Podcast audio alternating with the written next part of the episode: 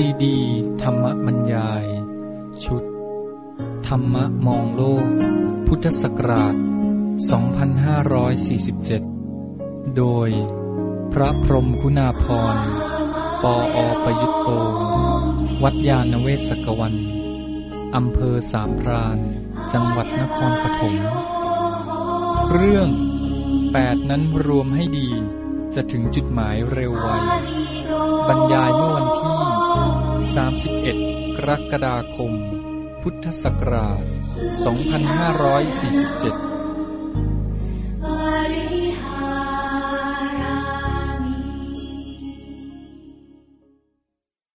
อันดับต่อไป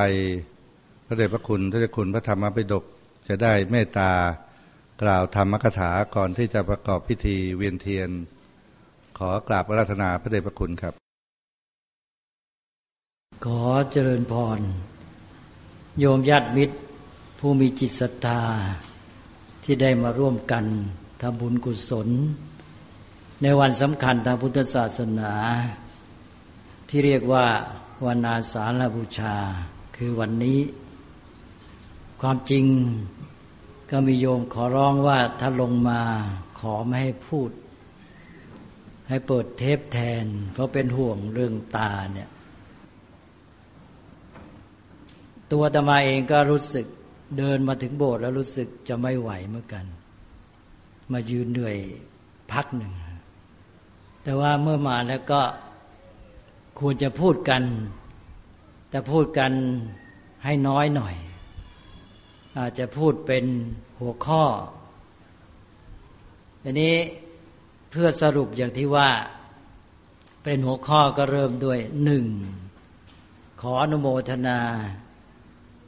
โยมญาติมิตรทุกท่านที่ได้มาทำบุญ ถวายเทียนพรรษา ถวายพระอาบน้ำฝน เนื่องในวันเข้าพรรษาที่จะมาถึงพรุ่งนี้ และเฉพาะวันนี้ก็คือทำบุญเวียนเทียนในวันอาสาฬบูชา วาระเดียวกันได้ทั้งสองอย่าง เป็นบุญที่เรียกว่าทวีคูณ ราะฉะนั้นก็อนุโมทนาเป็นทวีคูณเช่นกัน เมื่อโยมมาได้จิตศรัทธาแล้ว ก็เป็นบุญเป็นกุศลอยู่ในตัว แล้วก็ได้แสดงออกทำบุญกุศลนั้นครบ ทั้งเป็นกายกรรม วจีกรรม มโนกรรม บริบูรณ์ นอกจากทำบุญด้วยตนเองแล้ว ก็มีจิต เมตตาต่อกัน มีไมตรีมีความสามัคคี ร่วมใจกันทำความดี ปรารถนาดีต่อกัน อันนี้ก็เป็นบุญกุศลเพิ่มพูนขึ้นอีก รวมทั้งมีใจเกื้อกูล ปรารถนาดีต่อพระสงฆ์และพระพุทธศาสนา อยากให้พระพุทธศาสนาดำรงอยู่ยั่งยืนนาน แล้วก็ให้พระสงฆ์มีกำลังปฏิบัติศาสนกิจ นี่ก็เป็นน้ำใจที่ดี เรียกว่ามีเมตตา ก็เป็นบุญเพิ่มขึ้นอีกชั้นหนึ่ง อย่างน้อยเราทั้งหลาย เมื่อตั้งใจที่มีเมตตาปรารถนาดีต่อกัน ก็ให้มีน้ำใจที่แสดงออกทางกายวาจา ให้เป็นสิ่งแวดล้อม ที่สร้างความเจริญใจแก่กัน เพราะว่าทุกคนเนี่ยมองในแง่หนึ่งก็เป็นสิ่งแวดล้อมของผู้อื่น การที่เราทำตัวกายวาจาต่างๆ แสดงออกทำให้คนอื่นสบายใจเนี่ยก็เป็นบุญเป็นกุศลทันที ใจเราก็ดีได้ปฏิบัติธรรม แล้วยังได้เกื้อกูลต่อผู้อื่นด้วย นี่ก็เป็นข้อที่หนึ่ง ต่อไปข้อที่สองก็จะเลยไปถึงเรื่องวันอาสาฬบูชาสำหรับเรื่องวันเข้าพรรษาปีนี้จะขอ ถือว่ากล่าวรวมไปแล้วในการอนุโมทนา ไม่แยกกล่าวเป็นพิเศษ และวันอาสาฬบูชาก็คือวันที่อยู่เฉพาะหน้าในบัดนี้ด้วย วันอาสาฬบูชานี้ก็เป็นวันสำคัญในด้านบูชาคือ ถวายความเคารพ แด่พระรัตนตรัย ในโอกาสสำคัญที่เราจัดกันวันนี้ก็มีสามวันตามปฏิทิน คือวันมาคบูชา วันวิสาขบูชา และวันอาสาฬบูชา สามวันนี้ก็เลยถือโอกาสว่าวันนี้เราให้หัวข้อความหมายสั้น ๆ กันนิดหน่อย เป็นการรวบรัดมาสรุปทีเดียวกัน คือวันสำคัญทั้งสามนี้ก็มีความหมายที่มองได้หลายแง่ วันนี้ก็จะพูดสักแง่หนึ่ง เราพูดว่ามาคบูชา เป็นการบูชาในวันเพ็ญเดือนสามแล้ววิสาขบูชาในวันเพ็ญเดือนหกอาสาฬบูชาในวันเพ็ญเดือนแปดดูเลขแล้วก็โยงไปหาคติหรือหลักที่เราควรจะได้ มองเอามาใช้ประโยชน์ นี้มองในแง่ตัวเลขก็ได้สำหรับวันมาคบูชาที่ว่าสำหรับเดือนสามนั้น ก็ให้ญาติโยมเนี่ยมองว่าวันมาคบูชาเนี่ยมีคาถาที่พระพุทธเจ้าทรงแสดงเป็นหลักในวันนั้นเนี่ยเขาเรียกกันว่าสามคาถากึ่ง คือสามคาถาครึ่ง ก็เรียกกันง่าย ๆ ว่าสามตอนหรือสามท่อน เนี่ยมาคบูชาเราก็ได้คาถาสามตอนเนี่ยถ้าโยมเข้าใจความหมายไปอ่านว่าได้เนื้อหาของมาคบูชาหมด ต่อไปวันวิสาขบูชา วิสาขบูชาเลขหกก็มีพุทธพจน์และพระวาจาที่เป็นสำคัญสำหรับวันนี้รวมหกตอนด้วยกัน ถ้าญาติโยมเข้าใจสาระ ความหมายของพระวาจาและพุทธพจน์ ทั้งหกนี้แล้วก็ถือว่าได้สาระของวันวิสาขบูชา ก็เป็นวาทะในตอนประสูตรหนึ่งตอนตรัสรู้สี่และปรินิพานหนึ่งอันนี้ก็ฝากไปให้โยมเนี่ยตอนนี้เราเอาสาระและตรงกับเลขด้วยเลขเดือนพอดี นี่ตอนนี้ก็มาถึงวันอาสาฬบูชา อาสาฬบูชาเลขแปดก็ได้พุทธพจน์ที่แสดงหลักการ เรียกว่ามัชฌิมาปฏิปทา หรือทางสายกลาง อันได้แก่ทางหรือมักมีองค์แปดประการเนี่ยถ้าโยมจับความหมายขององค์แปดประการของมัชฌิมาปฏิปทาได้ก็ถือว่าได้สาระของวันอาสาฬบูชา เพราะว่าวัน อาสาฬบูชาในพระพุทธเจ้าทรงแสดงทางสายกลาง ซึ่งก็คือมรรคมีองค์แปดประการนี้วันนี้มาถึงวันอาสาฬบูชา เราก็จะต้องจับตรงนี้ทางสายกลางเนี่ยให้ได้ ทางสายกลางก็เลยบ่งชี้ไปถึงทางเอียงสุดสองข้าง คือละทางที่เรียกว่าสุดโต่งสองอย่าง แล้วจึงมาเข้าทางสายกลาง สุดต่งสองอย่างก็เราเรียกกันว่ากามสุขันลิกานุโยกการประกอบตนให้หมกมุ่นอยู่ในกามมาสุข หรืออย่างเรียกปัจจุบันก็คือการกินเสพบริโภคในพูดอย่างง่าย ๆ จนกระทั่งลุ่มหลงมัวเมา แล้วก็สองก็คืออัตตกิลมัฐานุโยก การทรมานตนเองให้ลำบากเปล่า ซึ่งเป็นทางตรงข้ามกับทางที่หนึ่ง สุดไปคนละข้างเลย และสองข้างนี้เป็นปฏิปักษ์ต่อกัน อันนี้ทางสายที่หนึ่งนี่มองดูให้ดีเนี่ยดูจะเฉียดหรือจะใกล้หรือจะเหมือนกับสภาพในสังคมปัจจุบันนี้มาก สังคมปัจจุบันนี้จะ โน้มไปในทางของการหมกมุ่นมัวเมาในการกินเสพบริโภควุ่นวายกับเรื่องเหล่านี้จนกระทั่งพวกชาวโลกเองก็ยอมรับก็เลยเรียกกันว่าเป็นสังคมบริโภค หรือเป็นยุคบริโภคนิยม นี่ก็คือยอมรับตัวเองแล้วว่ากำลังยุ่งกับเรื่องของการกินเสพบริโภค นี้มองในแง่ของทางสายกลางเรามามองว่าทำไมพระพุทธเจ้าจึง ตรัสทางสายกลางขึ้นมาให้เห็นเหตุผลก่อนแล้วก็จึงเข้าใจความหมาย ก็ขอพูดสั้นๆนะเห็นว่ามนุษย์เราเนี่ยตามคติพุทธศาสนา เป็นสัตว์ที่ฝึกได้ ใช้ภาษาสำนวนปัจจุบันก็เรียกว่ามีศักยภาพ มีศักยภาพเนี่ยมากหรือเกินสูงสุด ซึ่งขึ้นต่อการฝึกเราจะเรียกว่าการฝึกหัดพัฒนาอะไรก็แล้วแต่ รวมไปถึงสิ่งที่เรียกว่าการศึกษา ก็จะทำให้ศักยภาพนี้คลี่คลายขยายเบิกบานออกมา จนเกิดผลถึงเป็นพระพุทธเจ้าได้ทำให้บุคคลนั้นเป็นผู้ประเสริฐ ได้ถึงโพธิทีเดียว ทีนี้มนุษย์ที่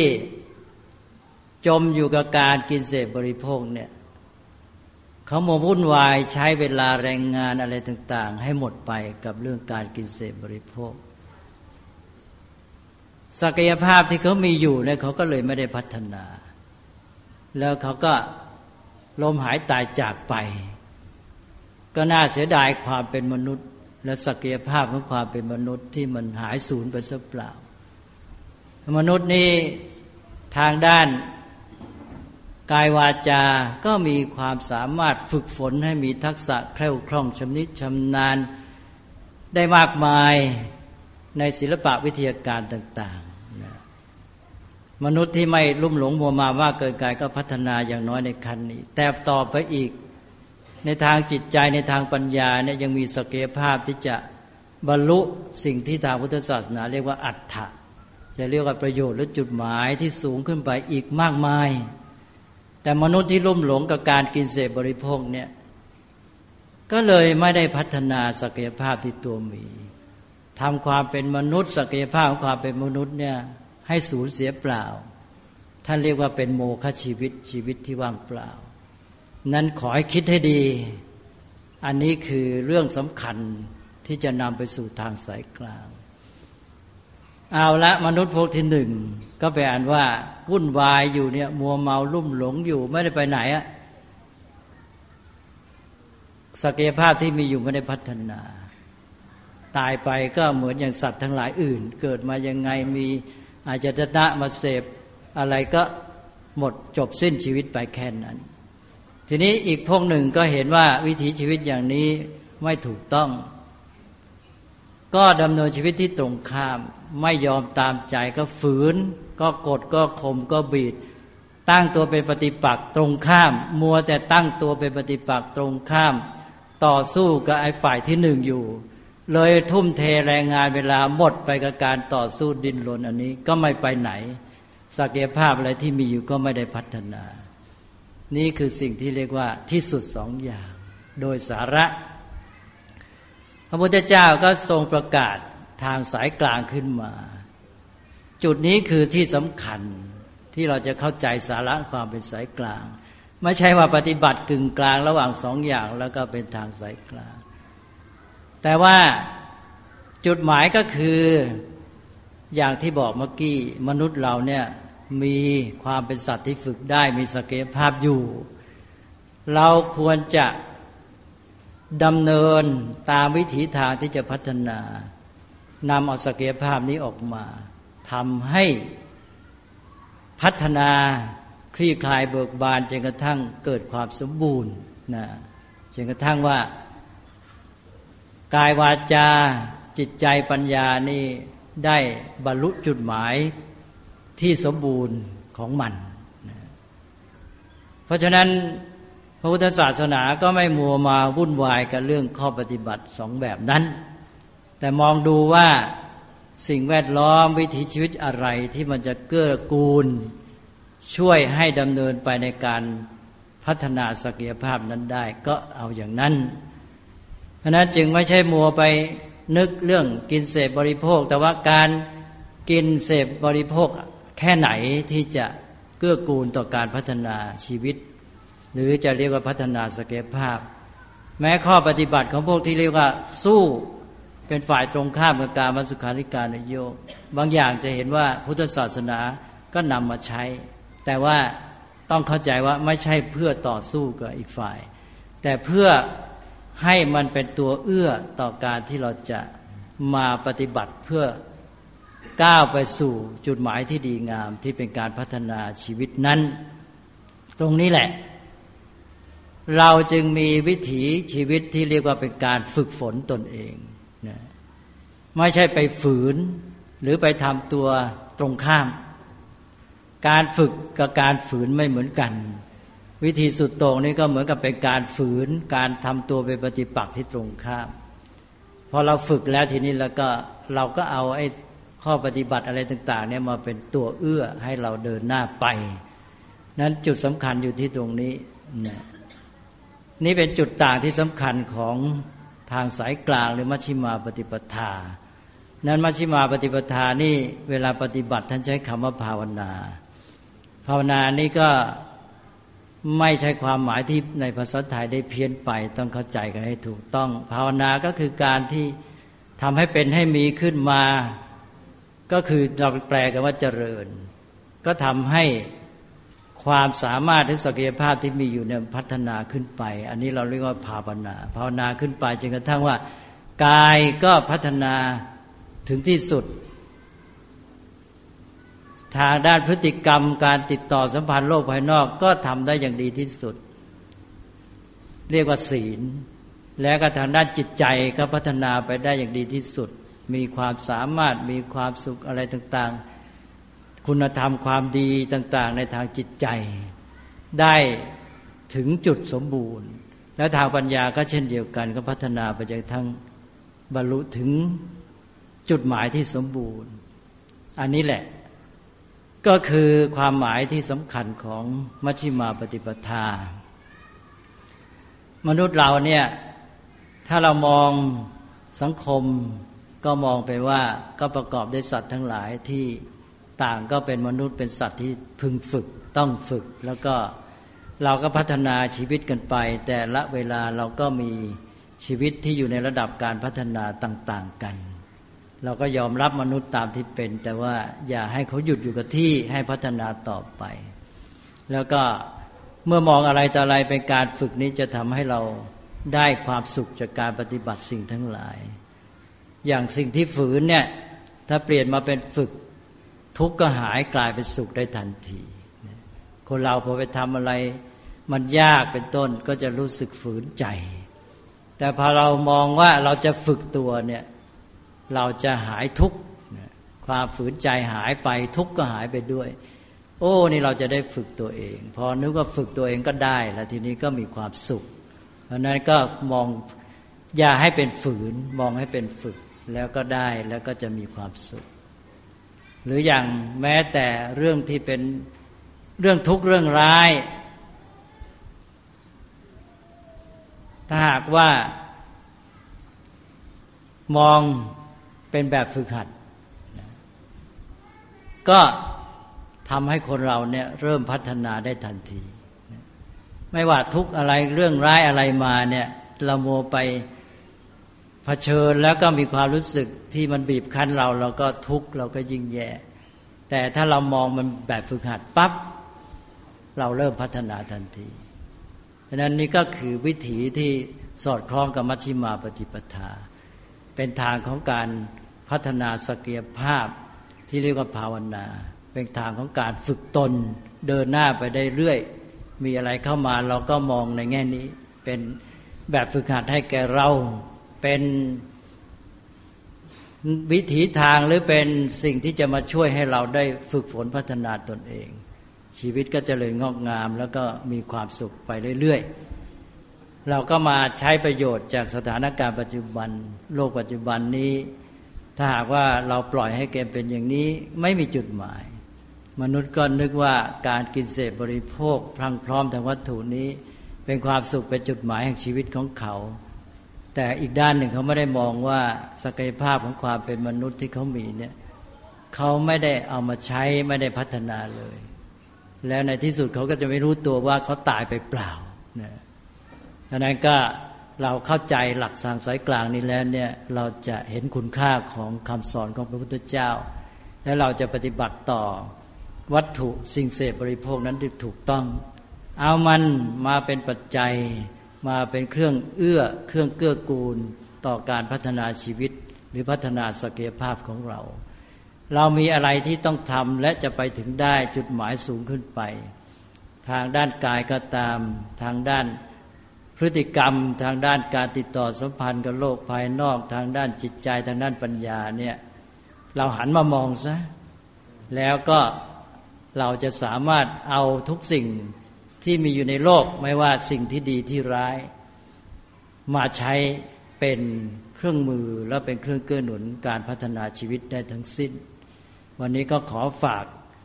คติเรื่องของมัชฌิมาปฏิปทา อันนี้ไว้พระพุทธเจ้าตรัสว่าที่สุดสองอย่างนั้นมัน ไม่เป็นจักขุกรณี ไม่เป็นญาณกรณีเป็นต้น ไม่เป็นไปเพื่ออุปสมายะสัมโพธายะนิพานายะสังวัตติ แต่ทางสายกลางเนี่ยเป็นไปเพื่ออุปสมะเป็นต้นจนถึงเป็นไปเพื่อนิพพาน ก็หมายความว่ามันไม่ได้อยู่จมอยู่กับที่ตรงนั้น แต่มันเป็นเรื่องที่เป็นไปดำเนินไปก้าวไปสู่จุดหมาย ให้เรางอกงามไปถึงความสมบูรณ์ของ ศักยภาพที่เราสามารถพัฒนาได้ฝึกได้นั้น ก็ขอฝากข้อคิดของมัชฌิมาปฏิปทาไว้วันนี้ เพียงเท่านี้นี่เป็นแง่มุมหนึ่งของความหมายที่สำคัญนะถ้าเราจับจุดนี้ได้คิดว่าชาวพุทธจะได้ประโยชน์มาก โดยเฉพาะในทางการศึกษา และเราก็ไม่มัวไปต่อสู้ละเราต้องคิดในแง่เอามันมาใช้ประโยชน์ได้อย่างไรนะ แล้วก็ถอนคนขึ้นมาจากการจมอยู่ ให้เขาเดินหน้าไปว่าสิ่งเหล่านี้เปลี่ยนวิธีใช้มันซะเอามาแทนที่จะเอาความพรั่งพร้อมทางวัตถุกินเสพบริโภคเป็นจุดหมาย ก็เอามันมาเป็นปัจจัยอย่างที่เคยกล่าวบ่อยๆ เป็นเครื่องอาศัยเกื้อหนุนเราให้เดินหน้าไป แล้วก็มาพิจารณาดูกันให้ดีว่าชีวิตของเรานี่ มีจุดหมายอะไรที่เราจะไปถึงได้ ที่จะไปสู่ ความเบิกบานเต็มที่เหมือนดอกไม้ที่ตูม ต่อมาก็สามารถบาน ไม่ใช่ว่าจมอยู่แค่ตูมแล้วก็เน่าเสียไปเนี่ยก็ทำให้เบิกบานขึ้นมาซะเนี่ยเรามองแง่นี้แล้ว เราก็จะเดินหน้าไปได้ตามคำสอนพระพุทธเจ้าแล้วมักมีองค์แปดประการก็คือองค์ประกอบที่จะมาช่วยเรา ให้ใช้ปัจจัยเหล่านี้ได้ถูกต้องและก้าวไปจนถึงจุดหมายที่กล่าวมา ก็พุทธพจน์ที่ตรัสในวันนี้ธรรมจักรกับวัตนสูตรก็มีว่ามัชฌิมาปฏิปทาจักขุกรณียานกรณี อุปสมายะสัมโพธายะ จนถึงนิพพานายะสังวัตติ ก็จะได้เกิดความหมายที่แท้จริงสมบูรณ์ ก็ขออนุโมทนาโยมญาติมิตรทุกท่าน ที่ได้มาร่วมทำบุญในวันอาสาฬบูชา ซึ่งรวมถึงวันเข้าพรรษาพรุ่งนี้ด้วย ก็ขอคุณพระรัตนตรัยอวยชัยให้พรอภิบาลรักษา ให้ท่านทั้งหลายผู้มีจิตใจ เจริญด้วยบุญกุศล มีมโนกรรมเป็นบุญกุศลและแสดงออก มาทางกายวาจาก็เป็นบุญกุศลครบทั้งไตรทวารแล้ว ขอจงได้เจริญงอกงามด้วยจตุรพิทพรชัย มีกำลังที่จะปฏิบัติกิจหน้าที่ตั้งแต่ศึกษาเล่าเรียนเป็นต้นไปให้บรรลุจุดหมาย สามารถบำเพ็ญประโยชน์สุขให้เกิดแก่ชีวิตครอบครัวสังคมประเทศชาติและแก่โลกนี้ ให้อยู่การร่มเย็นเป็นสุข ยั่งยืนนานสืบไปทุกเมื่อเทินสาธุ